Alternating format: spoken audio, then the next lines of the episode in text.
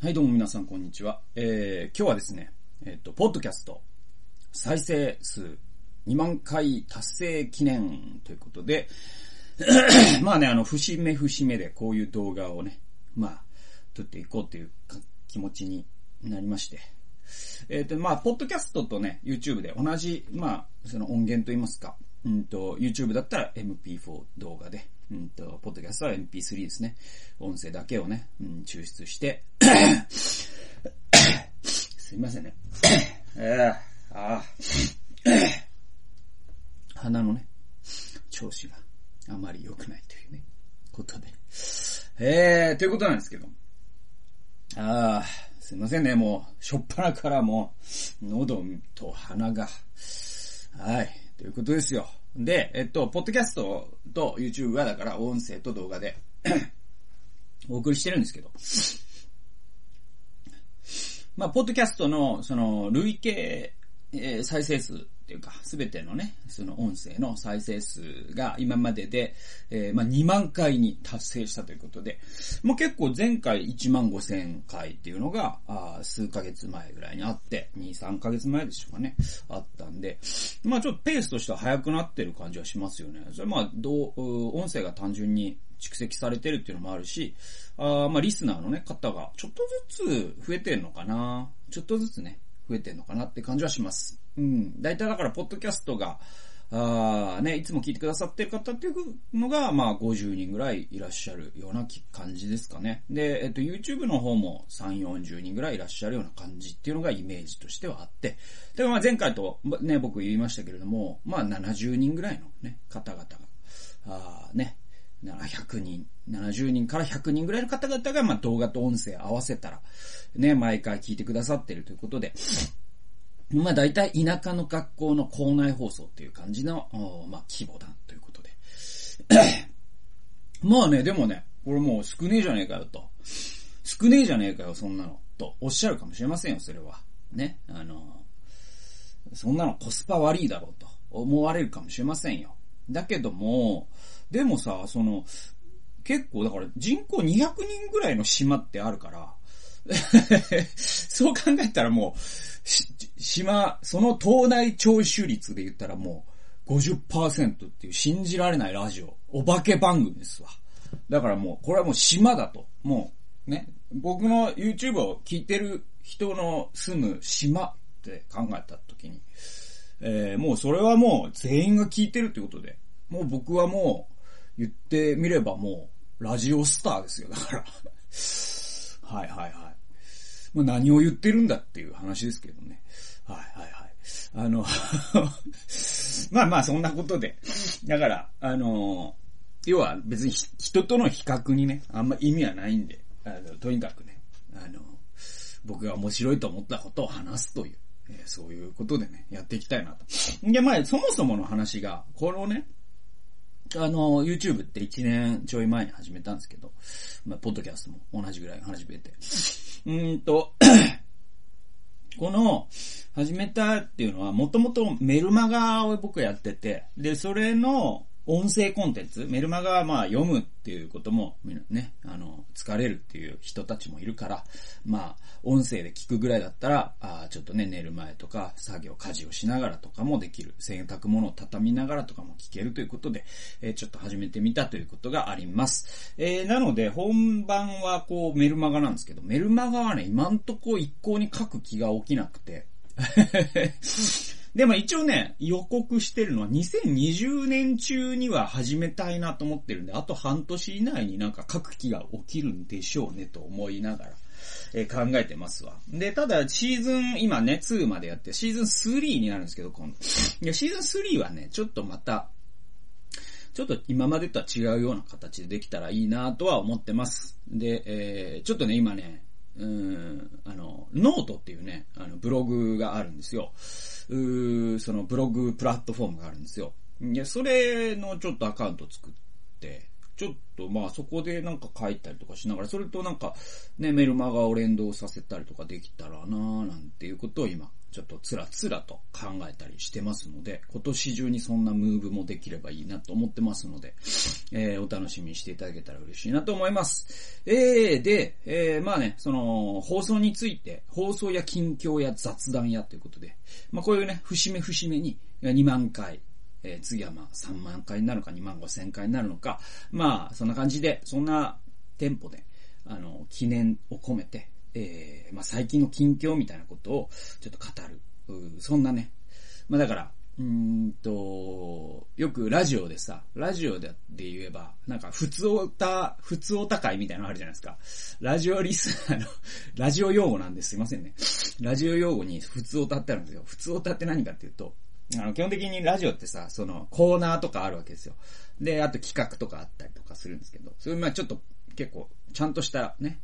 えー、回っていうのはそういう感じなんだけど、ちょっと気を緩めて、もう普通のお便りを読むっていう、そういう回がね、時々あって、僕ね、普通おた回がラジオって一番面白いなと思ってて、ただ、毎回普通おただとそれはそれでなんか気の抜けたラジオになるから、やっぱ時々普通おた回があるのと嬉しいっていう感じがあるんで、まあこのね、ポッドキャスト、そして YouTube でも、こう、ある種の普通お高い的な感じであの、近況を語るっていうのを節目節目でやっていきたいと思っております。というわけで、まあ放送についてですけど、おまあこの数ヶ月、この2、3ヶ月の放送を振り返った時に、どうですかねまああの僕はもう小池百合子のこと以外何も覚えてないです。だから、あの、もう喋りすぎましたね。あれはもう本当にね、反省、深く反省してますよ。小池百合子なんで4回もやったんだって皆さん思ってらっしゃると思いますけど、僕だって思ってますよ、そんなことは。だから、もう引用しすぎたんだよな。なんかね、あのね、実はね、これちょっと構造的な問題があって、これちょっと言い訳しとくと構造的な問題があって、あのね、僕ね、最近発見しちゃったんですよ。それは、Kindle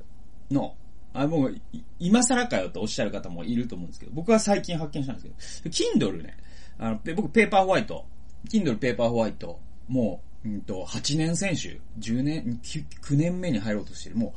う、だから、もう、で、で、なんていうその、その、えっと、いわゆる、えっと、電子デバイスっていうかさ、情報端末としては8年選手ってもうさ、車で言ったら20年落ちぐらいの車になっちゃうと思うんだけど、でも Kindle のペーパーホワイトのすごいところは、それでも一向に差し支えないというところで、結局なんか Kindle Paperwhite って解像度とか、実はちょっとずつ上がってるらしいんだけど、意味あんまないから、要は文字が読めればいいんで。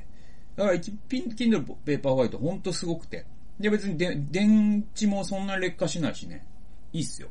で、Kindle Paperwhite で読むわけですよ。で、そしたらそこでハイライトした箇所を、実は、あのー、自分のね、えっと、Amazon アカウントから、あそこに入るんですよ。ハイライトページみたいなの入入れるんですよ。で、そこにある種のね、ちょっとこれ、ちょっと裏技みたいなやつがあって、そうすると、ある種のこうソースコードみたいなので、で、そこに入ると、なんていうの、その、結構ハイライトしたところをコピペできるんですよね。あの、一斉にコピペできるんですよ。で、そうすると、それを、おエヴァーノートにクリップしてしまえば、なんでその、無限にメモが取れるっていうか、で、それで、小池百合子はそれをやった割と初めての本だから、めっちゃ長くなっちゃって、んで、うんと、要は引用の箇所がもう膨大に増えちゃうんですよね。で、僕はそれ以外の紙の本の場合は、あのー、なんていうの？まあ、結構僕、ある時からほとんどの本を図書館でね、読む、借りて読むようになったから、図書館の本って線とかは当然引けないわけで。だからその、で、折ったりもできないじゃないですか。だからその読んでいる、そのリアルタイムで、そのメモをするなり、まあ、打ち込むなりしないと、なんていうの、記録としては取れないんですよ。だから僕は今んとこそういう図書館で借りた本に関しては、その読みながらリアルタイムで、えっと、エヴァノートにメモを取っていくっていう方式を取ってて、で、それが割とそんなに心地悪くないというか、そこまでめんどくさくもないし、あ、これいいなってことになって、で、もうほとんどの本、紙の本ではそれをやってた。で、だからそうするとね、画然、あの、引用箇所っていうか、メモするって、そこそこ時間かかるから、例えばなんか、あ、これは引っかかった、あーなんだろう、メモしとこうかなって思った時に、もうここ、もう、ドストライクじゃないとね、ストライクゾーン狭くなっていくわけですよ。だから一冊の本に対するメモっていうのは当然、まあ新書なんかだと1箇所とか2箇所とかになるし、で、もうよっぽど面白い本でも10、20とかでしょう。ところがですね、小池百合子のね、みたいな、その Kindle でとにかくハイライトして、それがいくらでもコピペできるってなるとね、もうね、小池百合子なん50箇所ぐらいあったじゃないですか、下手すると。っていう感じ。それで長くなったんですけど、っていう言い訳ね。ただ、まあ、やりすぎましたわ。本当に。もうだってさ、みんな、最後のとか思ったじゃん。もう、もう分かったって。もうバカじゃないから陣内もう分かったぞと。小池百合子がやばいということは。で、エピソードも全部、あの、似たようなというか、エピソードの結論は全部同じだしね。やばいっていう。だからそれをずっとやったっていうね。ことで、小池百合子をすげえ覚えてますね。まあ、あとはあの、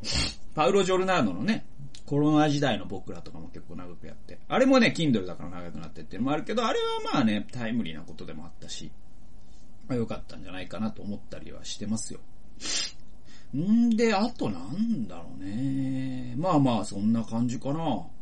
うん。えー、最近の放送で言えばね、そんな感じですかね。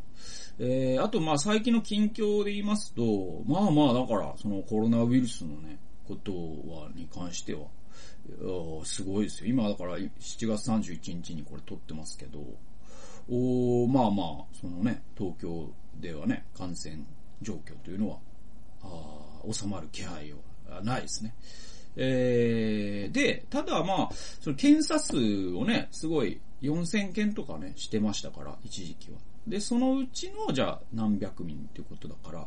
あ結果さ、どういうことが言えるかというと、これね、4000件じゃなくて、例えば4000万件やったらどうなのって話があって、これ思考実験ですよ。実際にはできないですけど。そうしたらね、結構4000件じゃなくて4000万件だととすると、多分感染者数の桁ってね、万の桁には余裕で乗るんじゃないかなと僕は思ってるんですよ。だから今東京の感染者数って万の桁いるって考えて間違いなくて、えー、そう考えて行動した方がいいと僕は思いますよ。で、あの、緊急事態宣言が出てる時よりも気をつけた方が僕はいいと思います。はい。で、なぜか、緊急事態宣言の時に自粛警察をしてた人は今何も言いやがらないっていうね。あいつどこ行ったの？本当に。マジで。あいつ GoTo キャンペーンとかやってんじゃねえの？今、本当に。あいつさ、腹立つわ、あいつ。で、だから結局あいつはウイルスのことを考えてたんじゃなくて、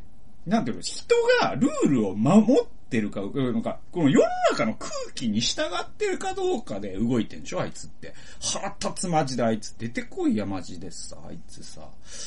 知らん、誰か知らんけど。だからそういうやつが世の中を劣化させていくんだと僕は思いますので。あ今はだから緊急事態宣言じゃないから大丈夫とか皆さん思わずに、ちゃんとね、あの、現実を見てね、行動した方が僕はいいんじゃないかなと思います。はい。で、えー、まあじゃあでも気をつけると言っても、やっぱり僕らは社会生活営まない、営まないといけないから、えー、なんだろうな。僕もね、あの 毎週ではないですけど、教会の礼拝行きますし、教会でね、あの、メッセージをしたりとか、奉仕もさせていただきますし、仕事で出かけもします。それは大事なことだからやんなきゃいけないんで。それはだってさ、今、ね、えー、医療機関のね、人たちは、毎日出勤してますよ。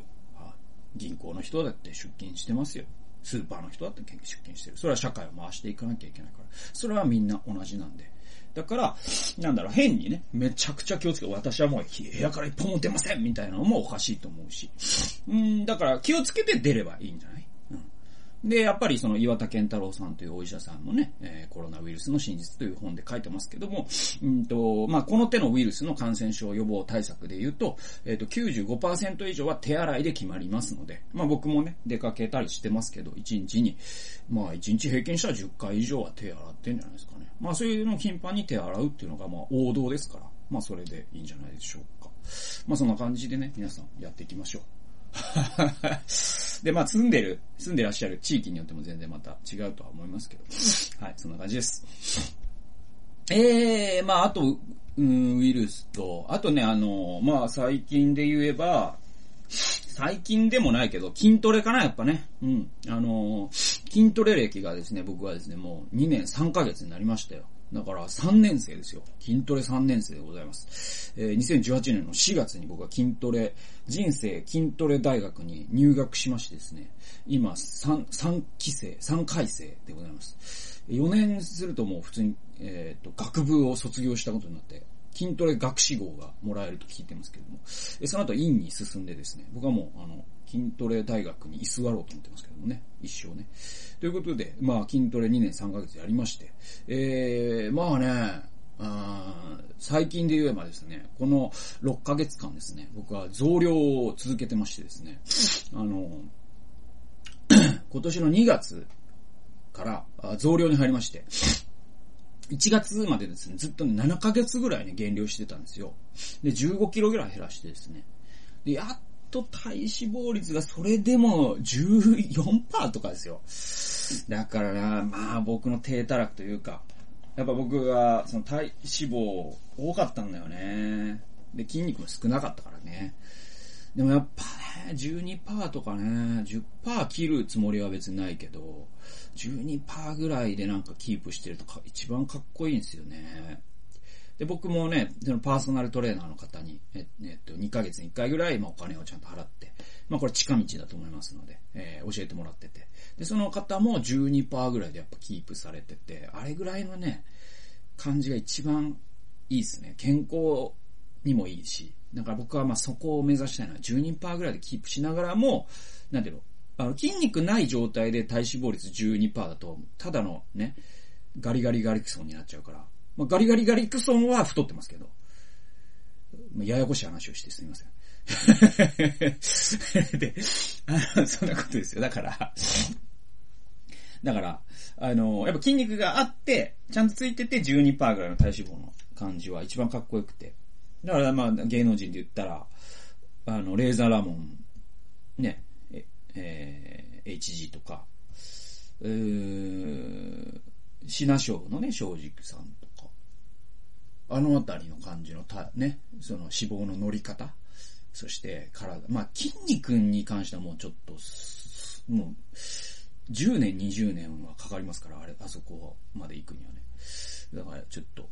あれなんですけど。まあそのぐらいの感じっていうのがやっぱり僕の理想ではあって。ただあんなんもやっぱり僕もまだに3回生、初戦は3回生ですから。やっぱ、あ5年、10年とかね、かけてあそこまで持っていけたらいいなっていうことで僕はまあ、あるね、増量、えー減量して、えー、14%まで一回落として、そこからまあ、ね、その、それ、それ以上やっちゃうともう筋量が減っちゃうから、あ筋肉を増やすフェーズに入って、で、今6ヶ月ですね。2、3、4、5、6、7、7月と、ずっとまあ食い続けましてですね。オーバーカロリー続けて、えー1週間にえ0.4キロ、うん、400グラムですね、体重増やすっていうのをやってて、えーそれで結局まあ10キロぐらいえ増えまして、今77キロですね。今、身長176センチ、77キロで。で、結構体脂肪率も増えているので、うん、ちょっとね、ここらで、えーちょっと減量挟もうと思ってますね。で、一回減らして、そのままもう減らすモードに入っちゃったらもう減らすし、そのまま。ああ、いや、これはちょっと、だいぶ脂肪削ったぞ。ここからもう一回筋肉増やそうかなって思ったら、また、プチ減量の後に増量に持っていこうかなって思ってるような感じですかね。で、やっぱね、僕はもう本当2年3ヶ月やっても筋トレがもう楽しくってしょうがないですね。やっぱりなんでしょうね、その、筋肉と会話をする感じと言いますかですね。で、よくですね、もうね、僕ね、結構僕自分で分かったんですけど、あの、筋トレを、その、スポーツのパフォーマンスのためにやるっていう方が、多分、いいんですよ。あの、要は健康にもいいし、結局その、筋トレを筋トレのためにやると、筋肉を大きくするという、そこが自体が目的になると、いろいろまあ関節に負担がかかったりとか、あとその可動域の問題とかね。そのパフォーマンスのためにやると可動域を犠牲にせずにいかに筋肉を増やすかっていう筋力のことをね、考えれるから。でも筋肉を増やすだけだとそういうことを考えずにやるから、実は体に負担は筋トレ目的の方、要は筋肉肥大目的、純粋にそれだけの人は、実はあの、良くなくて。で、むしろパフォーマンス目的、野球のためにとか、サッカーのためにとか、そういう目的の方が、あの、いいんですよ。で、またかっこいいんですよ、それでもね。筋トレはあくまで手段であってかっこいいじゃないですか。でもね、僕ね、ほんとはっきり言いまして、もう、筋肥大目的です。だかもう、やばいんですよ、僕。これが、ただまあ僕がもっと言えば、最後は、最後の最後は僕は神の栄光のために筋トレをしてるんですよ。え、それもう、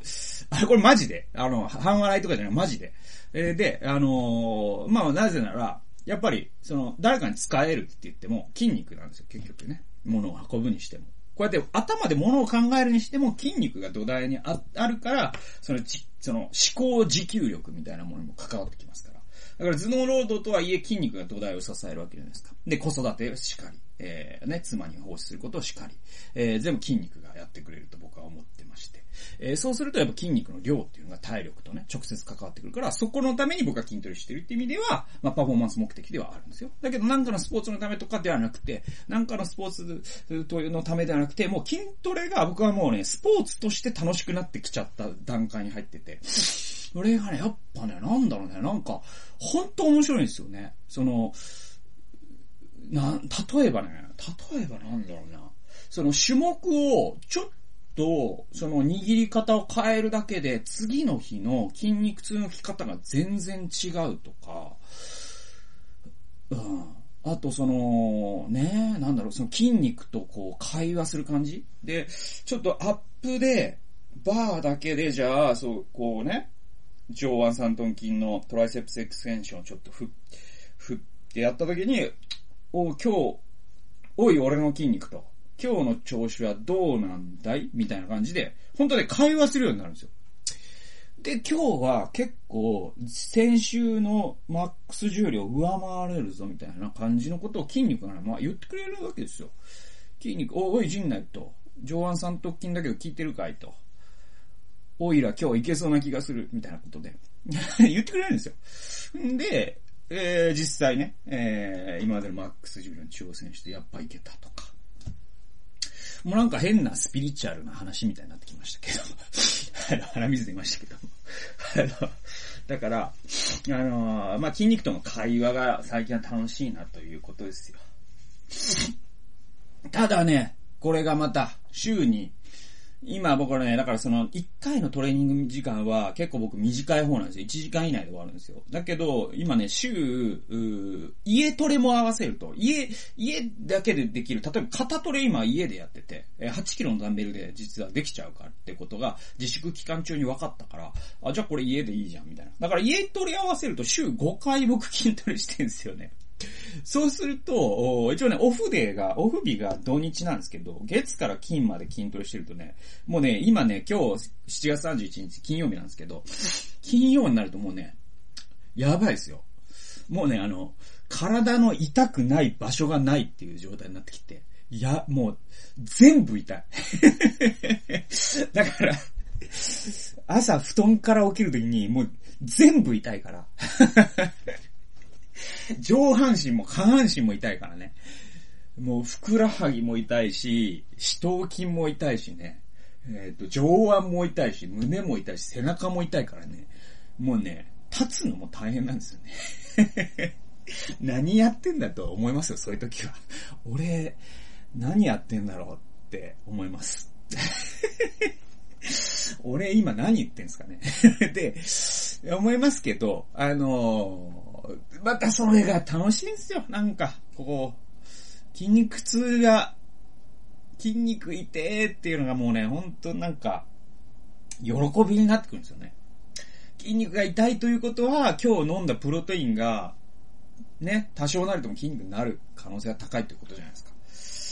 それがもう本当は僕は嬉しいです。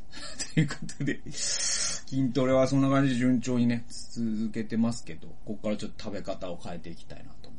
まあ、怪我だけは本当にね、しないようにね、気をつけながらね、やってますので、まあ、この、ね、動画をき、見てる、えー、音声を聞いてる方で、筋トレされてる方、まあ、5人ぐらいは行ってほしいなと思うんですけど、まあそういう方もね、頑張りましょう。そして、やろうかなと思ってる方はぜひ、僕はもうおすすめします。もう筋トレはいいですよ、本当に。貯金をしましょう、皆さん。貯金ですよ。老後2000万貯金のことじゃないですよ。やっぱね、あの、筋肉を貯めると書いて、貯金。筋肉を貯めると書いて貯金です。この貯金が老後2000万貯金よりも全然大事ですよ。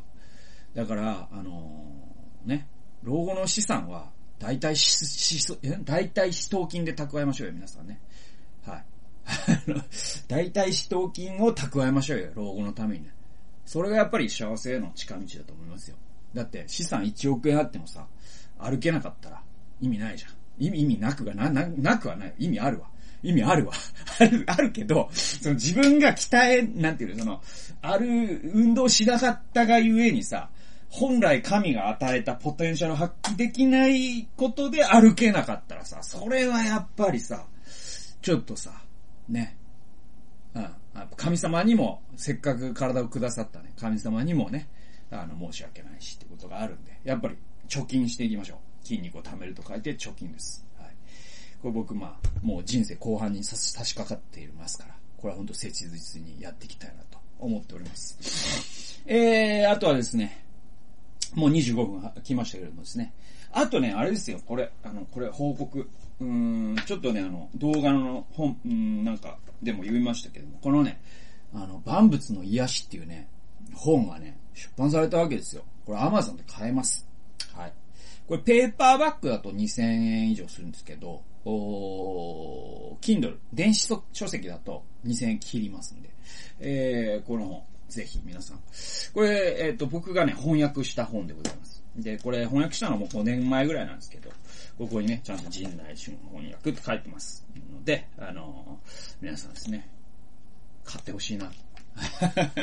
買って読んでほしいですよ。これはまあだから、あのー、僕はまあね、10位で、で、クリスチャンでもあるので、あの、アメリカの牧師さんが書いた、あの動物とか植物、この自然界を聖書の教えに基づいて大切にするということはどういうことなのか。ということが紹介されてるですね。非常にね、僕も訳しながら面白かった本で。また読み、これ、ちょっといただきましたので読んでいきたいと思うんですけども。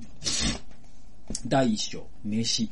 第二章、栄光。第三章、証と教訓、悔い改めと和解。えー、第四章、動物たちは物を考える。えー、第五章、物を癒す。えー、第六章、個人と集団の、えー、思考的要塞。えー、第7章、アリストテレス哲学と加減説。えー、第8章、敵は私たち自身ということで、まあこれね、目標読んだわけだけではね、あのー、ね、何のこっちゃと皆さん思われるかもしれませんけども、やっぱりね、これね、あの、結構ね、あの、なんていうのかな。その、アリストテレス哲学って出てきましたけど、やっぱこう、西洋のキリスト教神学って結構、その、ギリシャ哲学にすごい影響を受けてて、そのギリシャ哲学っていうのが、やっぱこう、えっ、ー、と、生族二元論と、あとはその、霊、霊的な世界と物質的な世界を二元論的に考えるグノーシス主義っていうものと繋がってるんですよ。で、そのグノーシス主義こそが、やっぱりそのクリスチャンが、神の御心に従ってこの地球を大切にできてこなかったことの原因なんじゃないのみたいなことも、ね、書いてある、非常に面白い本ですので、あの、リスナーの方にはですね、ぜひね、買って読んでいただけたらね、本当嬉しいなと思いますよ。はい。ということで、あとは、そうですね、最近面白いコンテンツみたいなことを最後話しますと、最近僕は、もうね、僕ね、ほんとね、テレビもう本当に見なくなっちゃって、いよいよ、いよいよ見なくなってきて、だからなんか、今までだったらその、一本グランプリとか、あとなんかその、滑らない話とか、あとまあ最近あったその ABC お笑い、なんだっけ、髪型を漫才大賞みたいなあるじゃないですか。それ賞レースえっ、ー、と、漫才の賞レースであったりとか、その手の、その、お笑いのちょっとしたイベントみたいのは、絶対チェックして見てたんですけども、それすらもチェックできなくなるぐらいテレビ見てなくて、だから、もう、最後にテレビ見たの僕 M1 ぐらいですもん、だって去年の。ぐらいな感じなんですよ。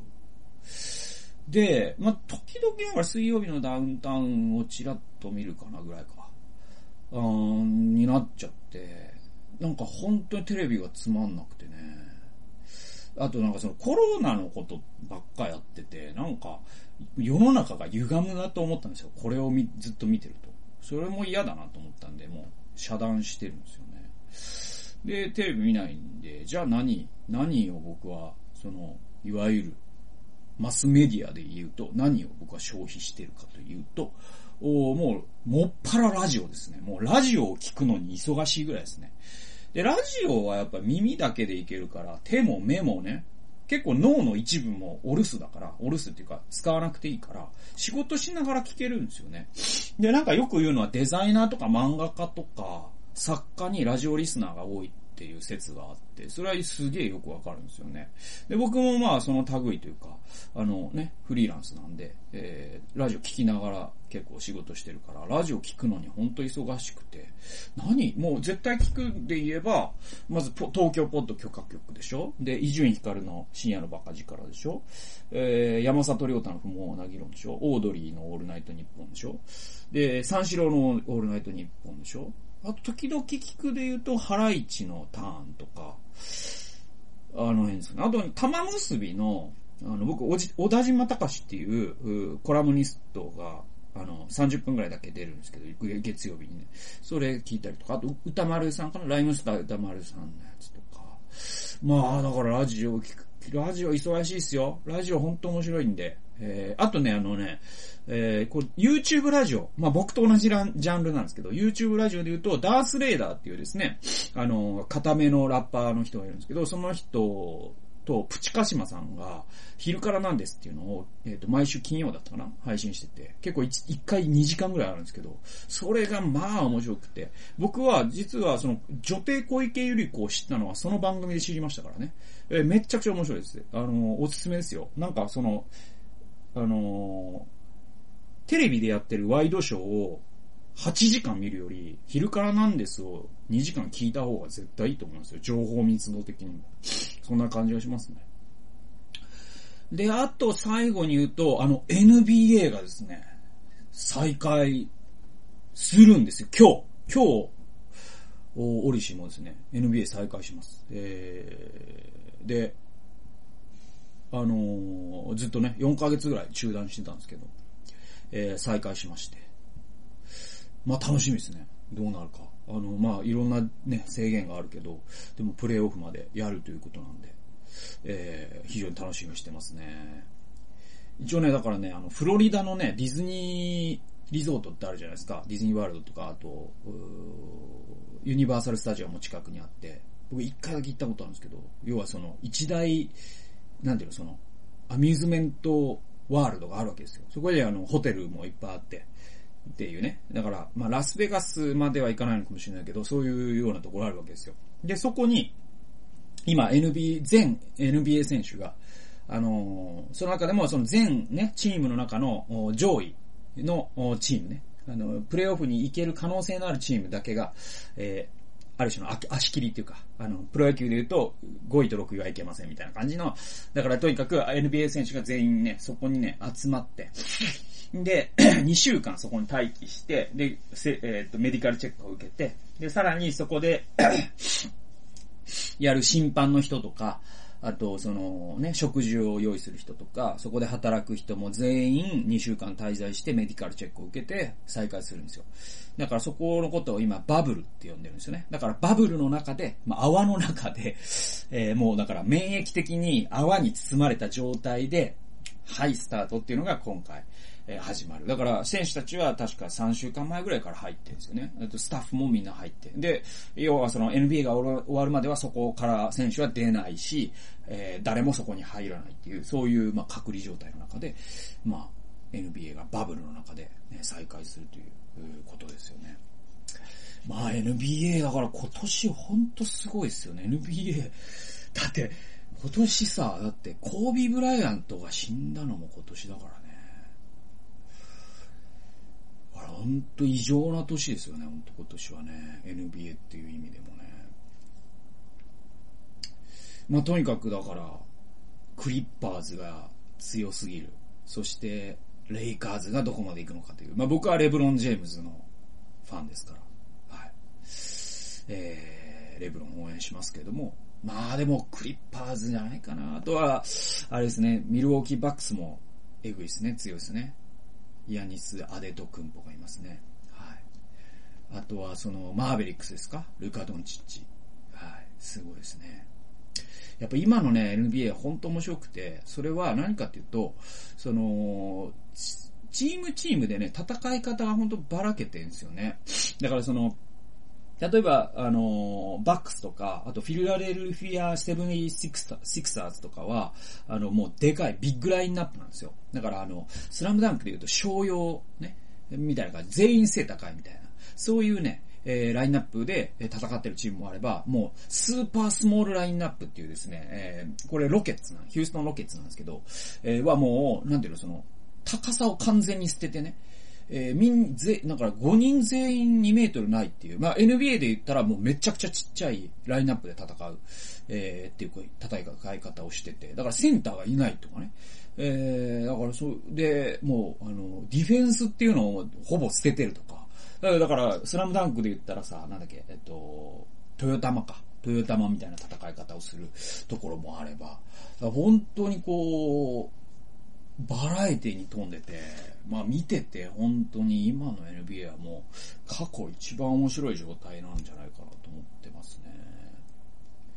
ということで、まあ35分経ちましたんで、えー、ポッドキャスト再生数2万回記念達成えー、放送や近況や雑談や、点点点ということで、まあこんな感じでお送りしました。また次回はですね、2万5千回なり、3万回行った時に、えー、またこんな普通オタコーナー的な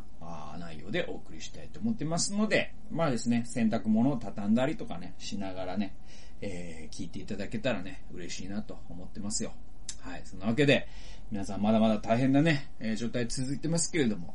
えー、ね、ちょっとでも前を向けるようなことをね、見つけながら。また後ろを向くということもね、悪いことじゃないんでね、えー、有意義に過ごしていきましょう。はい。そのお供として、このラジオをね、えー、使っていただけたら嬉しいなと思います。そしてまた、僕、あの、SNS を、うんと、SNS から足洗ったんですよ。こういう、小指、小指をね、詰めて、もう肩着に戻りますっつって。デジタルな小指ですよ、でも。あの、小指を詰めてね。あの、SNS から足洗ったから。あの、もしね、SNS、SNS 人形の世界にまだいらっしゃる方がいたら、あの、僕のね、あの、この、こういう面白いね、あの、ポッドキャストあるよとか、あの、宣伝してもらったらね、すごい僕は嬉しいんで、